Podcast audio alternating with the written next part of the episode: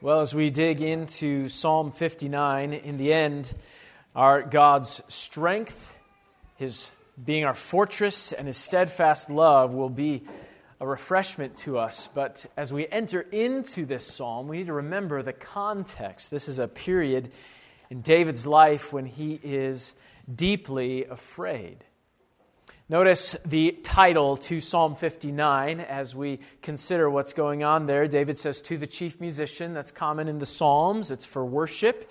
It's to be uh, led among the congregation there. We sang it this morning. Our, our third hymn today was the setting of Psalm fifty-nine.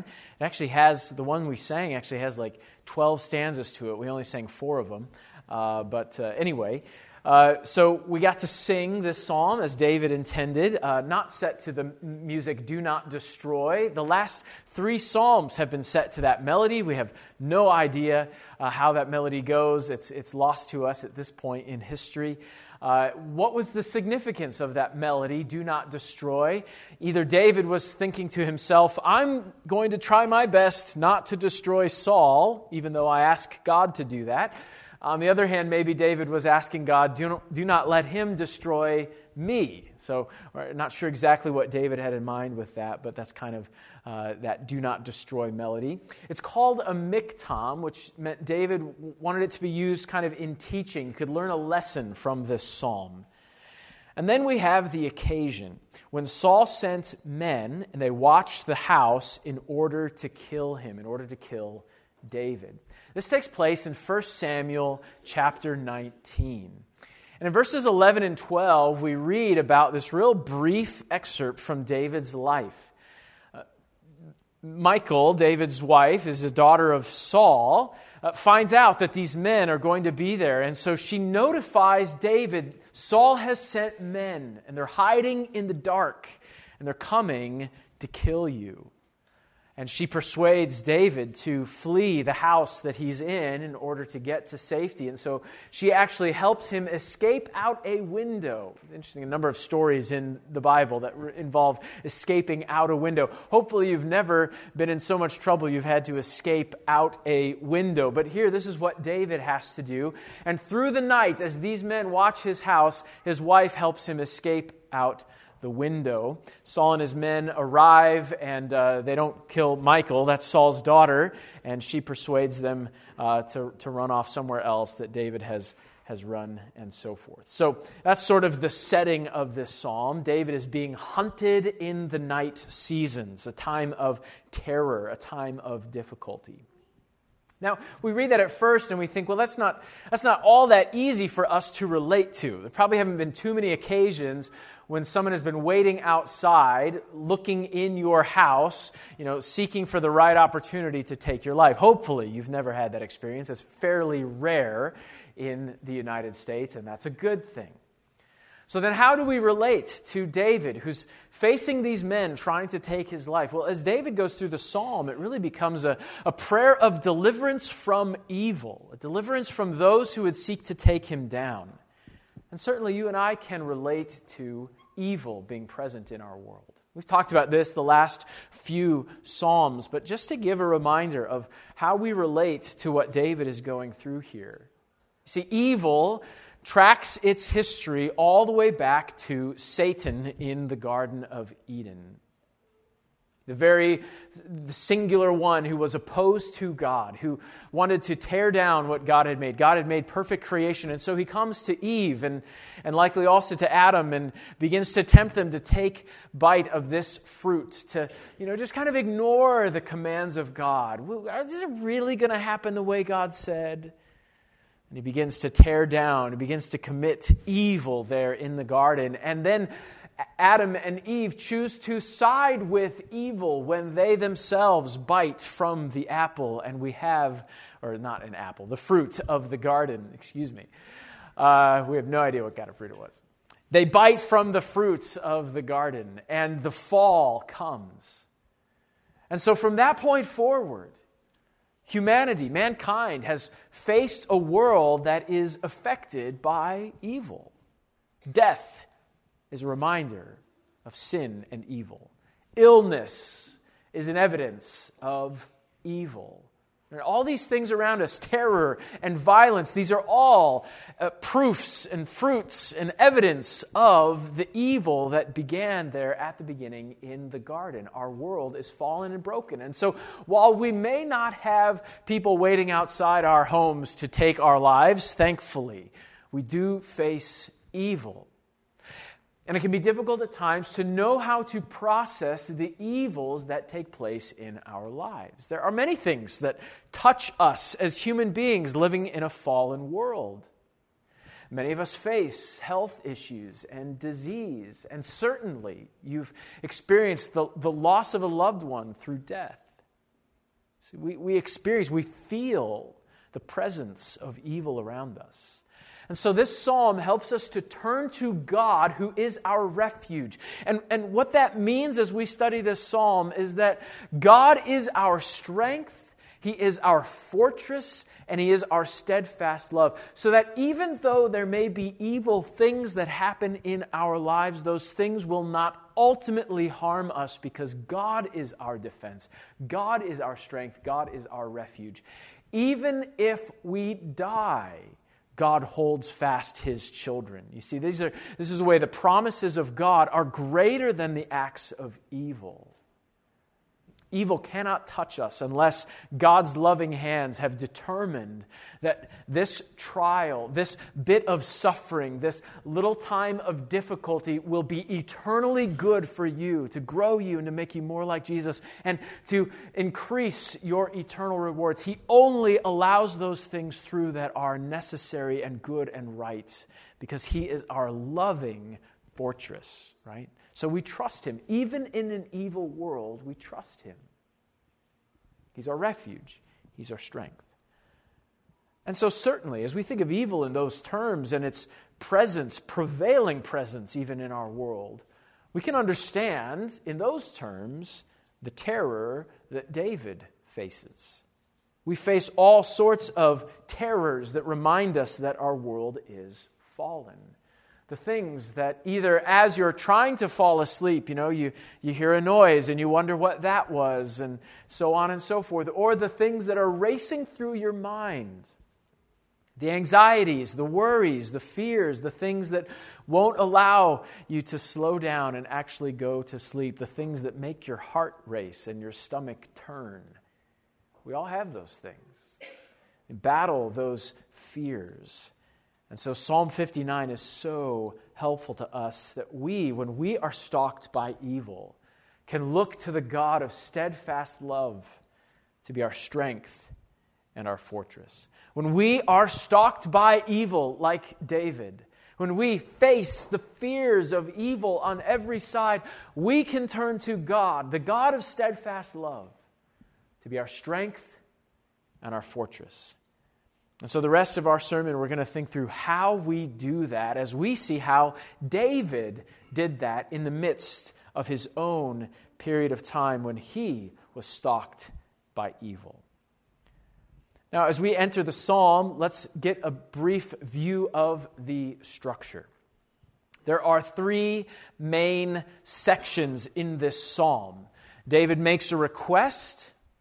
And then following that request, David uh, expresses his confidence in God.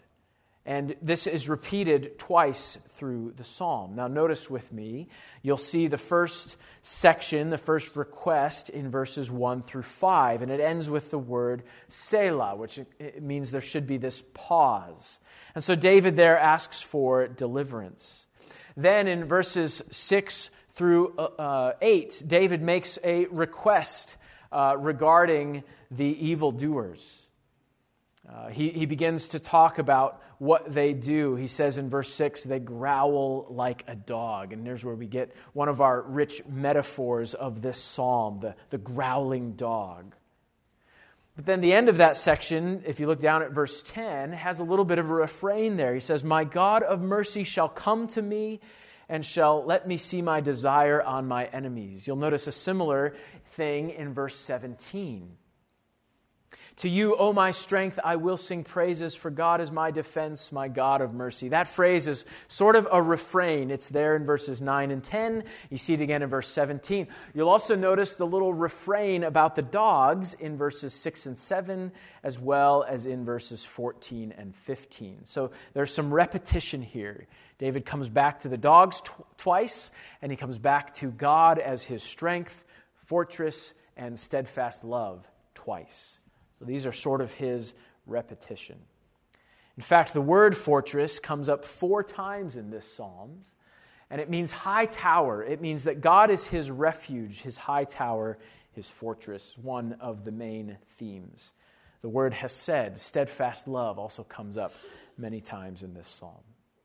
So when we're stalked by evil, we look to the God of steadfast love to be our strength and fortress. Notice number one today, to do that, we pray for God's deliverance from evil. This is exactly what David does in this first section of request, one through five, uh, marked by that word Selah at the end of verse five. David asks for deliverance. Deliver me from my enemies, he says in verse one. Defend me. The, the root of that word defend is to fortress him. He's almost asking God to fortress me, God, or lift me up to a high tower. Defend me. Deliver me from the workers of iniquity and save me from bloodthirsty men. Four words there that all describe deliverance. Deliver, defend, deliver, save. These men who are after him are bloodthirsty. They're workers of iniquity. Verse three is uh, another reminder of this evil. Look, they lie in wait for my life. The mighty gather against me. So David, it's it's almost like David is calling the reader to look with him. You could imagine David in his house, and Michal has just told him, David, you've got to understand, Saul has sent men. They're outside. They're waiting for the right time to come in and kill you.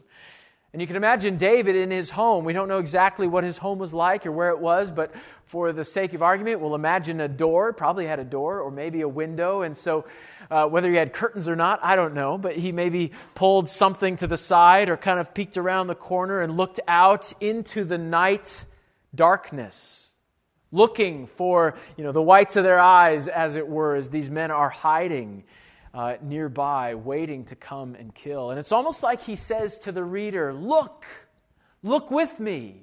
They're out there. In verse three, they lie in wait for my life. He's calling to God to come and help him. David expresses his own innocence here. He, he says in the end of verse three and, and in verse four, this is not for my transgressions. I've not done anything wrong. Remember, why is Saul trying to kill David? Because he sees David as a threat.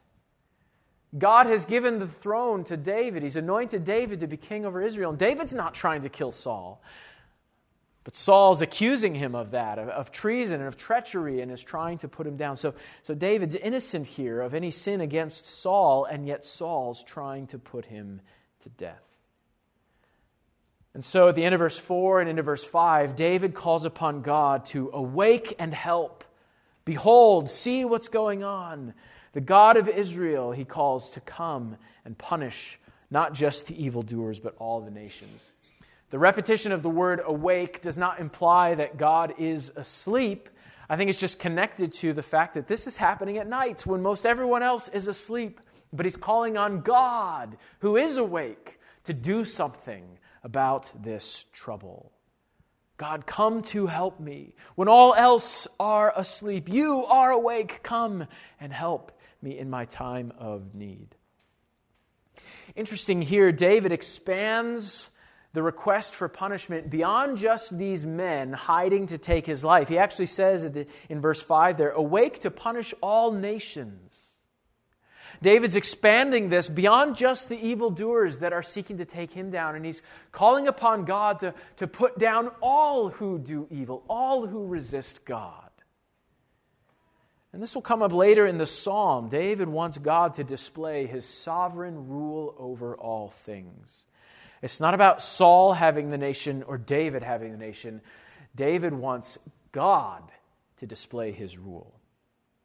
And he even asks at the end of verse five, do not be merciful to any wicked transgressors. This is a strong request from David. David asked God to crush his enemies. And though the mighty, as he says in verse three, gather against David, David looks to God to be his strength. God is awake and ready to help. The key is that even in the night, David looks to God. As I mentioned last week, Carrie and I were able to uh, take a trip recently to visit uh, four different national parks. And we did a lot of hiking and exploring and got to see the beauty of God's creation. But as you're hiking around and, uh, and you know, climbing and traversing various sorts of terrain, you realize that at times there is some danger even in the national parks. That, you know, depending on where you hike, there's risk of falling, and usually they put signs up and things like that, or have different means on the path to sort of protect you and help you and so forth. But that is a known risk of walking and hiking in a national park. And so the United States has established a park ranger service to uh, to help care for the, the parks themselves and help people. In fact, there's a whole division of the ranger service called the Search and Rescue Division. And their whole intent, their whole priority is to keep tabs on what's happening with the visitors to the park and to get out there and to help them in their time of need. And in our various hikes at national parks, maybe you've done this too, you've passed park rangers on their way to find somebody or to help somebody. In fact, we've even seen a team of park rangers helping somebody out of the Grand Canyon. They'd become dehydrated and were too weak to get out on their own, and so a team of park rangers were helping them out. So there's something reassuring about having this search and rescue team there available to come and help if any trouble comes. And so I, I was just curious about how this all works and how often they're called out and so forth. So I was reading uh, a little bit about the search and rescue team. And I read an interesting scenario that happened in uh, a national park, not one that we visited, uh, but it actually had to do with an airplane that was flying over. And they ran out of gas and had to do kind of a crash landing. And the way they landed, the, the, uh, the pilot and the passenger were trapped in the plane in this desert wilderness of a national park. And they thought for sure they were dead. During the crash, all their safety gear and supplies had flown from the plane, and no, nothing was in reach, and they were trapped inside. They couldn't get out. Until finally, the pilot noticed that uh, the G P S radio had actually landed down by his leg. And he saw it there, and, and, and he thought, well, I can reach the S O S button. And so he began pressing the S O S button, and sure enough, uh, the signal reached the local national park towers, and the search and rescue team was able to come out and uh, rescue these two individuals from their plane in the middle of nowhere uh, because that S O S button made it to the search and rescue team, right? Whew, just made it. Now, not every story in uh, a wilderness like that turns out that way. But in this case, that S O S button that he could just reach in his uh, trapped position there in the plane made the difference for them being saved and rescued from their position. This is almost what David is doing here in this psalm. He's trapped in his home. He's leaving his fortress. You know, we think of our homes as a little fortress. He's leaving his fortress out the window to try to escape these, these men who are trying to kill him. He's outnumbered, and they're strong, and he's on his own. And so in the night, he brings his S O S to God, who is his strength and his love and his fortress. God who will protect him. So David prays to God for deliverance. Friends, we too can pray to our God for deliverance. No matter how strong the opposition looks, look to God who is stronger.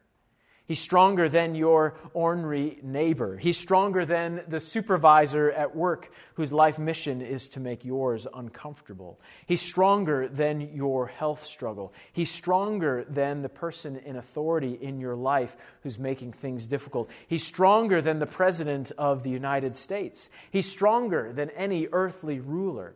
He's stronger than all spiritual beings. He's stronger than Satan. Look to God, your strength, for deliverance from evil. No one is stronger than God. And so we pray to him. And so we go to him for help. No matter how dark the night looks, remember that God is awake. He neither sleeps nor slumbers. Call upon Him to take action. He is alert. He is ready to help. See, prayer is our resource to talk with God in the midst of our fears, and yet so often we ignore the S O S button. We ignore our access to God, and we, we seek other helps. We seek other solutions to our problem instead of first turning to God in prayer. Now, David here not only prays for deliverance, he actually prays for no mercy upon the evildoers. And while certainly we could pray that way, if God had not had mercy on me as an evildoer, I would have not existed long ago. And so we must pray that carefully. In this age of grace, God's desire is that sinners would come to repentance.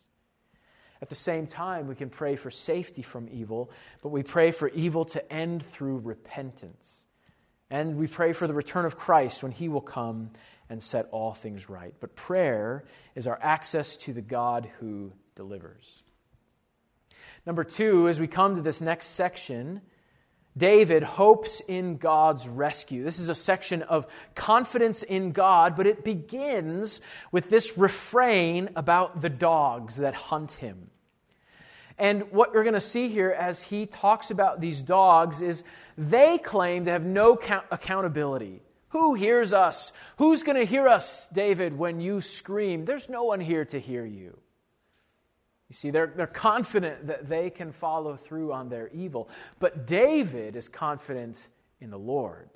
David turns his trust to the Lord. He knows the Lord hears. He knows the Lord will help him. And so he hopes in God's rescue.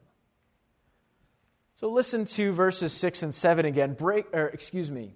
Uh, At the evening they return, they growl like a dog. They go all around the city. Indeed, they belch with their mouth. Swords are in their lips, for they say, "Who hears?" This is our description of the dogs. They come at night. They come when it's dark.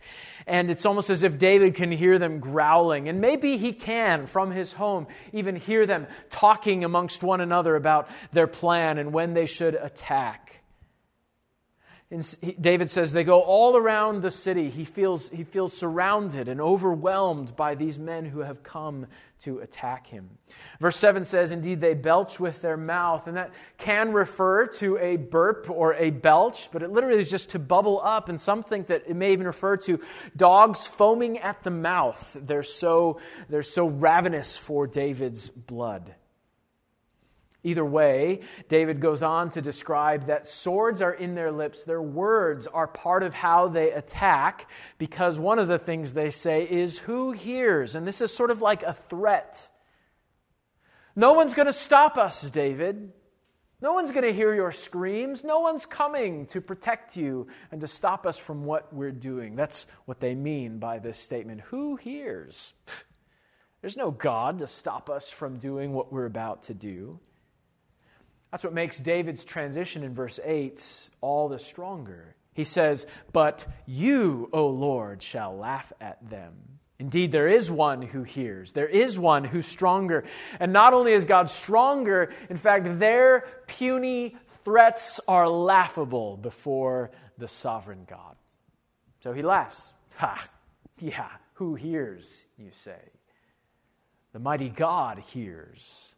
You have no strength against the mighty God, David is saying in response to them. And so the Lord holds them in derision. But not just them. Again, he expands it to all nations. The idea here is that anyone who would oppose God is no match for his strength. David in verse nine expresses his own commitment to hope in the Lord. He says, "I will wait for you, O you, his strength." So David's turning his perspective to God. And that word wait doesn't just mean like watching your clock and just wishing the rescue would come. It's, it's hoping. It's expectant for God's rescue. He's confident that God will rescue him. And so David says, "I'm not worried about what they're saying. I'm waiting for your rescue, God. I know you're coming." And so he trusts in the Lord. He says, God is my defense. There's that word for fortress again. God is my fortress. You also see the word strength there in verse nine. Those are two of our key words. The third one comes in verse ten. My God of mercy shall come to meet me. That's the word for hesed, or steadfast love. David's God, full of steadfast love, his fortress, his high tower, his strength. That's the one to whom David looks to come and help him. And did you notice? David knows that God will come to him. And isn't that a great description of God's rescue, God's salvation, God's mercy? He's the one who comes to us. David's on the run. Where can he go? But God will come to him and help him. God shall let me see my desire on my enemies. God will bring victory. And David has confidence in God. While these dogs ignore God and taunt David, David turns to God and hopes in God's strength, God's fortress, and God's steadfast love. He hopes in God's rescue. Maybe you've been in a scenario where you hoped to be rescued. I'll share a lighter example. Uh, I was not really in any danger at all, just uncomfortable. I remember in elementary school, uh, some of my friends really wanted to go camping. And uh, so my friend's dad and a few of other of our similar-aged friends decided this would be fun. We'll go, we'll go tent camping for a few nights. And uh, and so we gathered up our gear and our tents and so on and so forth. And if any of you know anything about me or know much about me, I, I don't love to go camping, um, especially if I'm close enough to be at my home. I might as well use the plumbing that God has provided and so on and so forth. Anyway, that's my philosophy about camping. But um, in this case, you know, I was young. I didn't realize all those things. And so they're like, yes, camping is going to be great. Come out for a few nights and and enjoy it. And so we went to a local park. It wasn't that far away. Uh, and so, you know, at first it was really fun, right? We're, you know, us elementary age kids, we're hiking around the woods, finding sticks that we could put on the fire and burn and all this. And so that was great fun. And uh, and then, you know, we got the fire going. That was great fun. We cooked our first meal on the fire. That was great fun. And uh, and then it got time for bedtime, right? And so we got the tents all set up and got the sleeping bags out and and uh, found, you know, softest kind of soft area we could find to sleep on, which wasn't soft at all. And so laid down to go to sleep, and, you know, I'm just terribly uncomfortable. And at first I'm extremely hot, right? So I can't sleep. So so the sleeping bag's way open, and I'm just, oh, this is awful, you know, I can't sleep, and so I can't fall asleep. And then then I start to hear things outside of the tent, right? Just rustling around and so forth. What is that? You know, and I actually see this shadow walk by the tent. Oh, what is that? You know, bears. You know, and I grew up in uh, the Chicago area, so believe me, it wasn't bears. But uh, you know, what what is this? What could it be? You know, so then my eyes are wide open. You know, and I'm just listening for every bit of motion out there. And so finally, then I pull the sleeping bag up over and, and, and fall asleep for a little bit. But then I'm freezing cold. I wake up again, and I'm uncomfortable. I can't fall asleep. You know, hardly sleep a wink. And this is day one, right? So you wake up the next day, and you're tired, and you're sweaty, and you feel a little bit gross, and everything smells like smoke. And so we go back out, and we cook more on the fire. And so on and on it goes. You've been camping before, right? It's great. So um,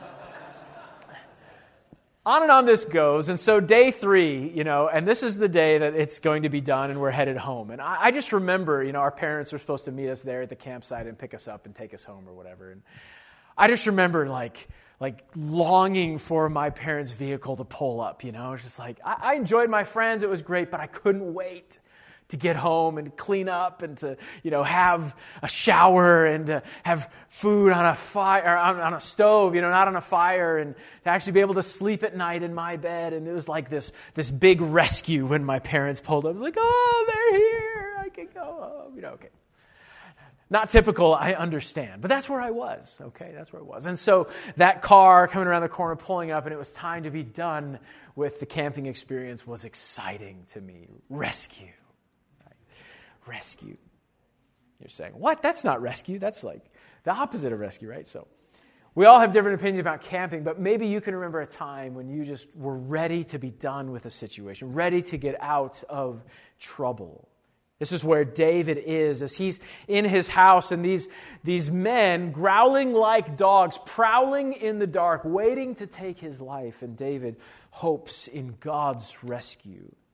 In fact, the word mercy really carries with it a sense of rescue. Our God is a God who delights to rescue, to step in and save us, to come to meet us in our time of need. And Romans eight makes clear to us, we know this about our God because it's proved to us in the gospel.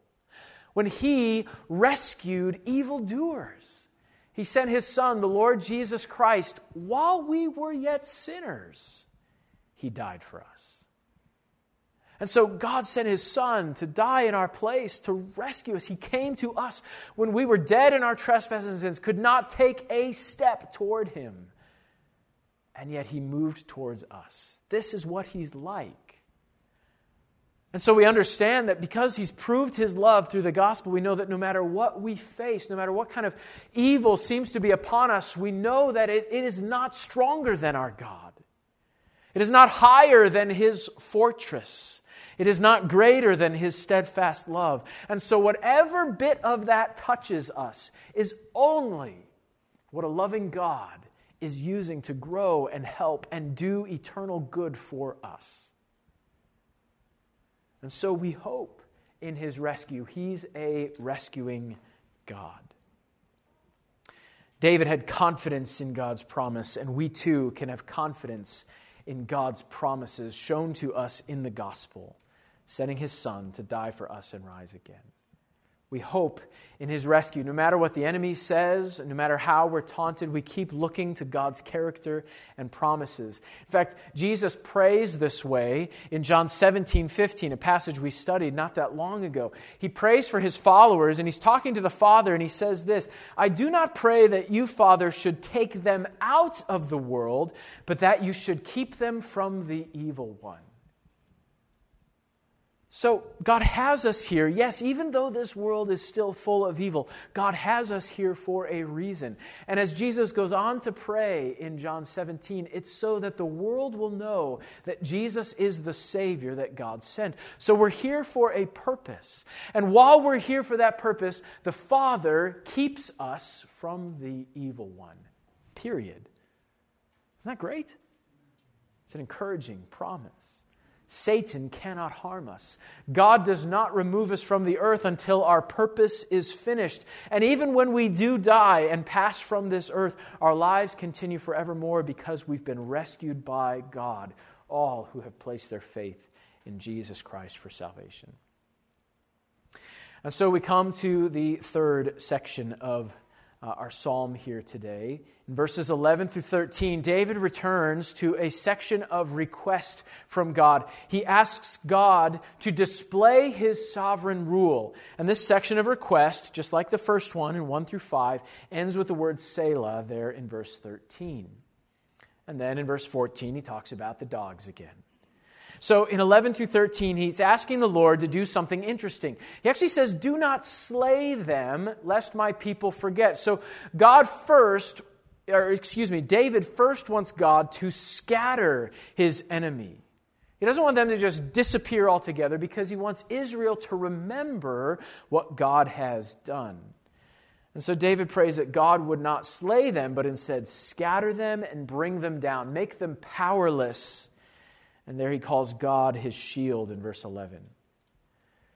He speaks more about their sin in verse twelve, their sin with their mouth and their lips. They have pride, they're cursing and lying. And so in verse thirteen, ultimately David asks God to consume them in wrath. Their actions, their words, their pride, their so on and so forth, they deserve the wrath of God. And David asks God to do what is right. But all of this leads to the end of verse thirteen, where we learn what David, what it is that David really wants. He says that, that let them know that God rules in Jacob to the ends of the earth. David wants these evildoers and the reader as well to know that God is the sovereign ruler in all the earth. Not just in Israel, not just in Jacob, as he calls Israel there, but in all the earth. David wants God to display his sovereign rule. A few months ago, I told you about an experience Carrie and I had at a restaurant. We were eating, and uh, out towards the front of the restaurant, a fight began to break out between a few of the uh, the people that were waiting for a table there at the restaurant. And uh, one of them had pepper spray, and so everyone in the restaurant starts coughing and all this, and they're throwing dishes and fighting and swinging arms and all that. I mean, it was just a huge mess. And I remember sitting at my table, sort of watching that and like wondering what in the world I should do. Uh, the restaurant manager and a few workers came out to try to stop it, and uh, you know they said, "Hey, we've called the police; they're coming," and so forth. And so I remember sitting at the table thinking, like, "All right, police, uh, any time now. Now's the time we could have you come in the door and just kind of put this thing down." And sure enough. Uh, it was surprisingly fast. They walked through uh, the entryway there and began to break up the fight. Uh, it was nice to have someone with authority and with power to walk into the room to be able to actually put down what was going on and to stop what was happening, to stop the restaurant fight. Now, police officers are not sovereign. They don't rule over everything, but they have a degree of authority to enforce the laws and to stop evil. And in fact, Romans thirteen says that authority is from God. It's where they get that authority. And so I was thankful in that moment for their authority, their, their little rule in that restaurant to put down what was going on and to bring calm and peace again. It's a small and tiny example, reminder of the sovereign rule of our God who rules over all things. And it's good for us to ask God, to pray for God, to display His sovereign rule. People need to know that they're accountable to God. Sometimes it is through our suffering that God gives us the opportunity to give God glory, to show the world that there is a God in heaven and that they should glorify Him. And in fact, the kingdoms of this world, the United States included, need to know that God alone rules. All nations, all kingdoms fall before His dominion. Only His kingdom rules forever. That's why God's people do not laud or worship any nation. We worship God and His kingdom alone. He rules to the ends of the earth. And so we ought to pray for His sovereign rule to be put on display, that all people would know and glorify the God of heaven. We often pray for comfort and for the ease of suffering, and that's not wrong, but to include in our prayers that request that God would put on display His sovereign rule. Like Jesus prayed, "Your will be done on earth as it is in heaven." And so we come then to the final section. We recognize our refrains again. He has the little refrain about the dogs. You see it there in verses fourteen and fifteen. And then we have the refrain about God, His strength, His fortress, and His steadfast love. So there's some slight differences here that I'll just point out for you. David here has decided to sing, and so that's our fourth point today, that in order to look to the God of steadfast love, we sing praise to God for His loving protection. You see that in verse sixteen. David says, "I will sing of your power. I will sing aloud." So David is ready to praise the God. He says, praise God. He says it again in verse seventeen.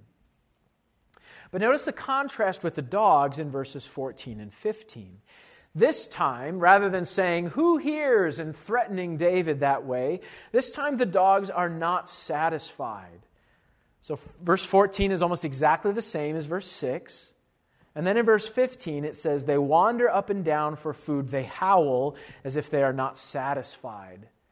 So they're discontent, they're moaning and groaning, they just want to commit more and more evil, and even with the evil they commit, they're not satisfied. So they're, they're discontent, they just have this bloodlust, so to speak, to keep committing acts of evil, and none of it satisfies what they want.